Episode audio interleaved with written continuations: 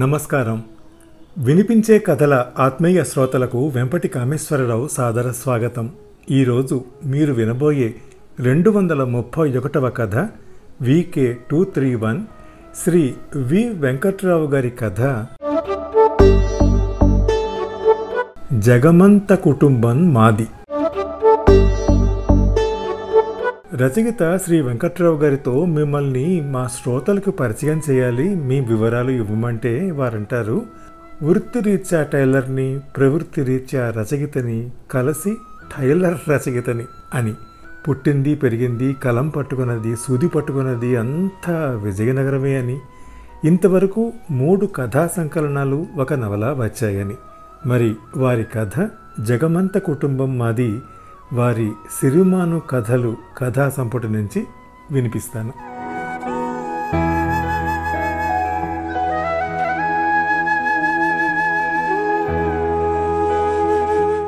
కళలు అరవై నాలుగు అరవై నాలుగుకి ఓ నాలుగు తక్కువ మొత్తం ఆ కుటుంబ సభ్యులు అరవై నలుగురు కొడుకులు నలుగురు కోడళ్ళు నలుగురు కూతుళ్ళు నలుగురు అల్లుళ్ళు మనవళ్ళు మనవరాళ్ళు వాళ్ళ వాళ్ళ భార్యలు భర్తలు ఇక ముని మనవరాళ్ళు చంకలో ఉన్నవాళ్ళు ఒళ్ళో పాలు తాగుతున్న వాళ్ళు ఇంకా ఇంకా లెక్కకు తేలింది మాత్రం అరవై. అరవై మంది అరవై కళల్లో ప్రసిద్ధి. కళలంటే బుర్రకథలు కాదు హరికథలు కాదు. ఆ కుటుంబ సభ్యుల్లో ఏ రంగస్థల నటులు లేరు. ఆ ఇల్లు ఒక స్టేజి కాదు.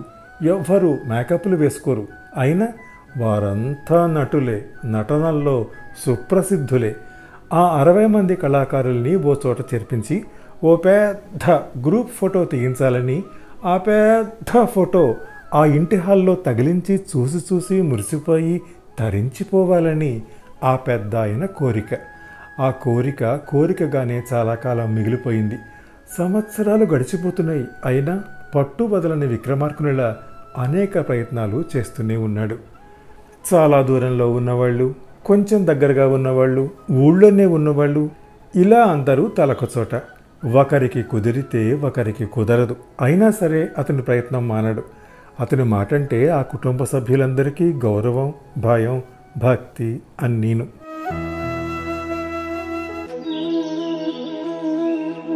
ఈ గ్రూప్ ఫోటో లాంటి బృహత్తర కార్యక్రమం తలపెట్టడానికి గల కారణం లేకపోలేదు. ఆ పెద్ద ఆయన చాలా కాలం క్రితం ఒక పని మీద ఓ లాయర్ ఇంటికి వెళ్ళాడు.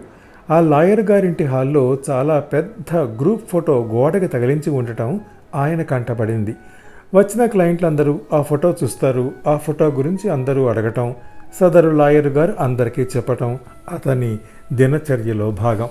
ఆ ఫోటో గురించి ఎంతమందికి ఎన్నిసార్లు చెప్పినా తనివి తీరదు విసుగురాదు. అలా యాదృచ్ఛికంగా కంటపడిన ఆ ఫోటో గురించి ఈ పెద్ద ఆ లాయర్ గారిని అడిగాడు. ఎవరూ అడగకపోతేనే చెప్పడం ప్రారంభించే లాయర్ గారు ఈ పెద్ద ఆయన ఆ ఫోటో గురించి అడిగితే ఇంకేముంది? మహామహా ఉత్సాహంగా ఆ ఫోటో గురించిన పూర్వపరాలన్నీ పూస గుచ్చినట్టు చెప్పడం విన్నాడు.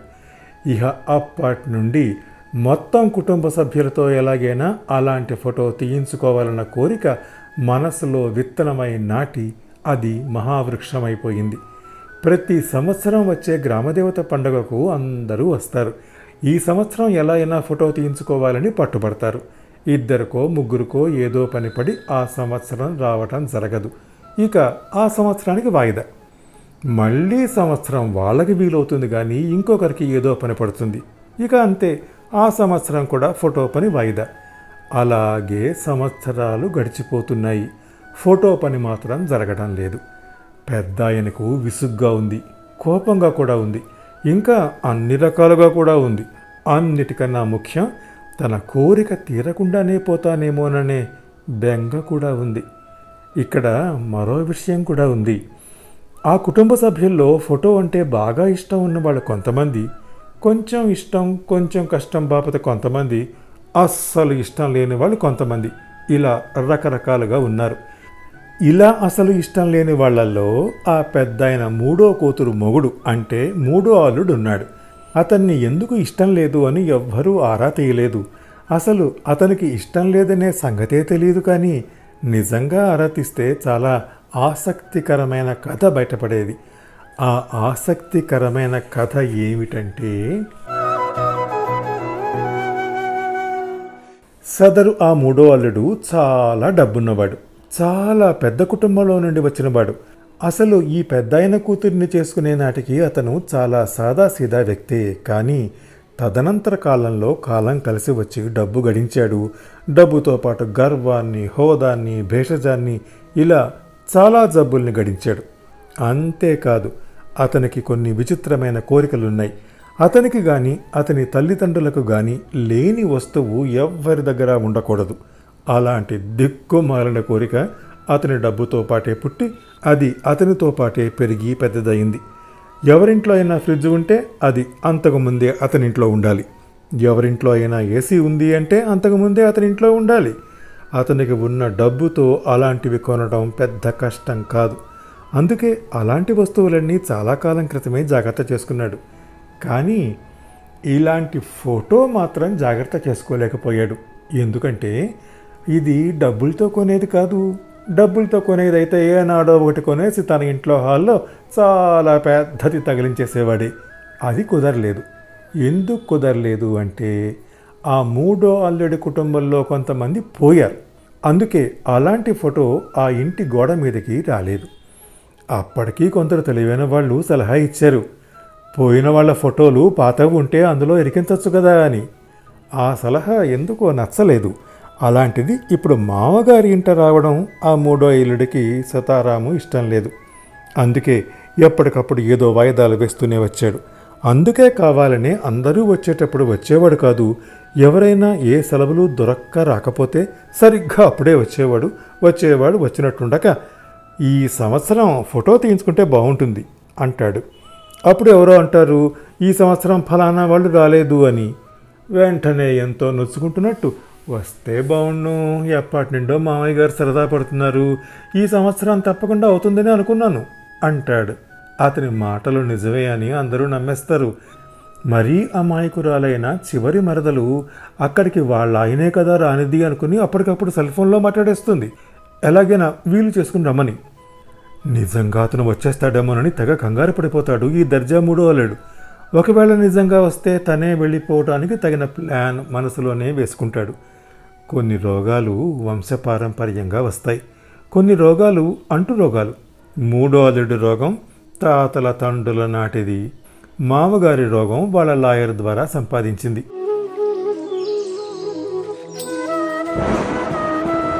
సంవత్సరాల తరబడి వాయిదా వేస్తూ వచ్చిన ఆ బృహత్తర కార్యక్రమానికి మంచి రోజు రానే వచ్చింది. అది ఆ మూడో అల్లుడి కూతురి వివాహం. కూతురికి కుదిరిన సంబంధం మామగారి ఊరే. అది ఆ ఊరి గ్రామదేవత పండగైన రెండో రోజే. ఈ సంబంధం కుదిరిందో లేదో అందరూ ఫోటో గురించే మాట్లాడుకున్నారు. పెళ్ళిలో ఎలాగైనా ఫోటో తీయించుకోవాలని. ఈసారి తప్పితే మరి ఇక ఎప్పటికీ కుదరదు అని.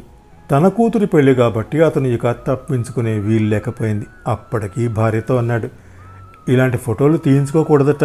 అలా తీయించుకుంటే ఇందులో ఎవరో ఒకరు పోతారట అంటూ సెంటిమెంట్ మీద దెబ్బ కొట్టాడు. ఇంట్లో పెద్ద ఆయనకు ఈ సెంటిమెంట్ నచ్చలేదు. సెంటిమెంట్ కన్నా అతని కోరికే బలమైనది. అందుకే అతను ఒప్పుకోలేదు. "ఆ, అలా అనుకుంటే ఎలాగవుద్ది? ఫోటో తీయించుకోకపోతే మాత్రం పోకుండా ఈ భూమి మీద శాశ్వతంగా ఉండిపోతామా? ఇవాళ మనం ఉన్నాం రేపు ఉండకపోవచ్చు. మన తర్వాత తరాలు. ఇదిగో మా తాతయ్య ఇదిగో మా నానమ్మ మా మామయ్య అంటూ కొన్ని సంవత్సరాల తర్వాత చూసుకుంటారు కదా. మన కోసం కాకపోయినా వాళ్ళ కోసమైనా ఉండాలిగా అంటూ ఆయన అనేసరికి ఇక తప్పించుకునే వీలు లేకపోయింది. ఏటొచ్చి ఇబ్బంది పడేది ఆ ఇంటి పెద్దల్లుడే. అతని పరిస్థితి ఎప్పుడూ అంతంత మాత్రమే. నల్గొండ దగ్గర చిన్న పల్లెటూళ్ళలో చిన్న ప్రభుత్వ ఉద్యోగం చేస్తున్నాడు. అత్తవారి విజయనగరానికి అతను ఉండే నల్గొండకి మాటిమాటికి రాకపోకలంటే అతనికి చాలా కష్టంగా ఉంటుంది. ఆ ఇంట్లో ఏదో ఒక కార్యక్రమం జరుగుతూనే ఉంటుంది. కాస్త విసుగుతోటే హాజరవుతుంటాడు. మాది చాలా పెద్ద కుటుంబం అని భార్య అదేదో గొప్పగా అంటుంటే భర్తకి ఒళ్ళు మండుతూ ఉంటుంది. ఆ పెద్ద కుటుంబం అయితే ఏమిటిట? చిన్న కుటుంబాల వాళ్ళు ఎవరు మనుషులు కారా? ఏదో పెద్ద కుటుంబం అంటే అదేదో ప్రత్యేకంగా చెబుతావే అంటాడు. పెద్ద కుటుంబాల్లో అవకాశాలు ఉన్నవాళ్ళు బాగానే ఉంటారు. ఎటొచ్చి మనలాంటి మధ్యతరగతి వాళ్ళే చేస్తారు. ఈ పెద్ద కుటుంబాల్లో సంవత్సరానికి కనీసం ఆరు డజను పెళ్ళిళ్ళు ఆరు డజను సమత్తలు రెండో మూడో చావులు. చావుల తర్వాత వచ్చే పెద్ద కర్మలు. ఇక పిల్లలకైతే పుట్టినరోజులు పెద్దలకైతే పుట్టినరోజులతో పాటు పెళ్ళి రోజులు. ప్రతిరోజు ఎవరికో ఒకరికి ఫోన్ చేసి విషస్ చెప్పడాలు. అలా చెప్పకపోతే మేము జ్ఞాపకం లేవా? అని అలకలు. నిజానికి జ్ఞాపకం ఉండదు కూడా. ఇది పెద్ద కుటుంబాల రహస్యం అని పే అక్షరానికి దీర్ఘం పెడుతూ పెద్ద అంటాడు. భార్య ఏమీ అనదు. మరి కాసేపటికే మేడి పండు చూడ అంటూ పద్యం మొదలు పెడతాడు నవ్వి ఊరుకుంటుంది. ఎందుకంటే ఈ చిరాకులు పరాకులు అన్నీ ఇక్కడే. అందరి ముందు ఏమీ అనలేని మొహమాటస్థుడు. ఈ ప్రపంచంలో అందరికన్నా ఎక్కువ బాధపడేది మొహమాటస్థులే అని ఎక్కడో తగిలిన సత్యం.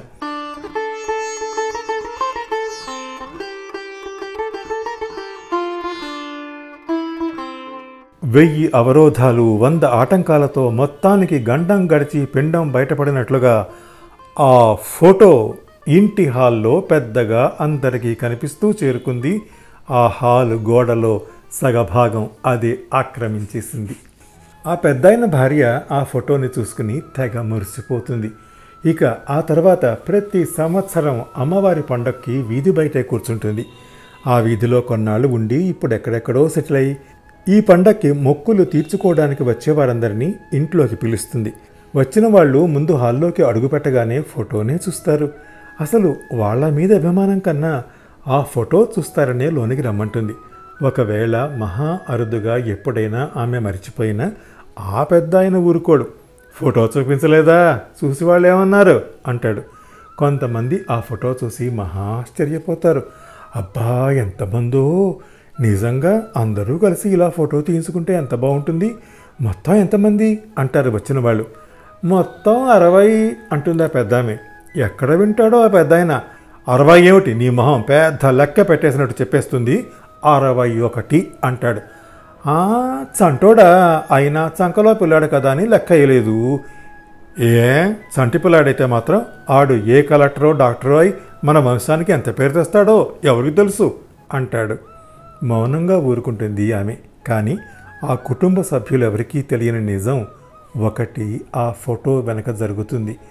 ఆ ఫోటో పెట్టకముందే ఆ గోడ లోపల చెదలు పట్టేసి ఉన్నాయి. అక్కడ ఏం పెట్టినా వాటిని తినేయడానికి సిద్ధంగా ఉన్నాయి. ఫోటో అక్కడ పెట్టిన మరుసటి రోజు నుండే ఆ ఫోటోను లోపల తినేయడం ప్రారంభించాయి. బయటకి గంభీరంగా కనిపిస్తున్నది కానీ అది పూర్తిగా డొల్ల. గుండెలు చాలా బలంగా ఉన్నట్టు బయటికి కనిపిస్తాయి కానీ అక్కడ ఏమీ లేదు. ఏమీ లేని ఉత్త బొమ్మలవి. అక్కడ ఆ ఇంట్లో ఎవరికీ కనిపించని డొల్లతనం రాజ్యం వెళ్తుంది.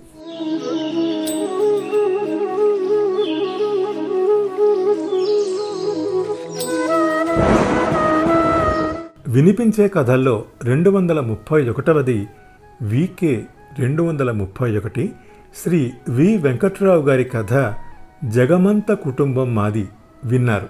ఈ కథను నేను వినిపించే తీరు మీకు నచ్చితే లైక్ చేయండి మీ అమూల్యమైన అభిప్రాయాన్ని కామెంట్ రూపంలో నాకు తెలియజేయండి మీ కాంటాక్ట్స్కి షేర్ చేయండి. నా వినిపించే కథల ఛానల్కి సబ్స్క్రైబ్ చేసి మీ ఆదరణ అభిమానం ప్రోత్సాహం అందించండి. తప్పక అందిస్తారు కదా. నమస్తే. వినిపించే కథలు. ఇవి వినిపించే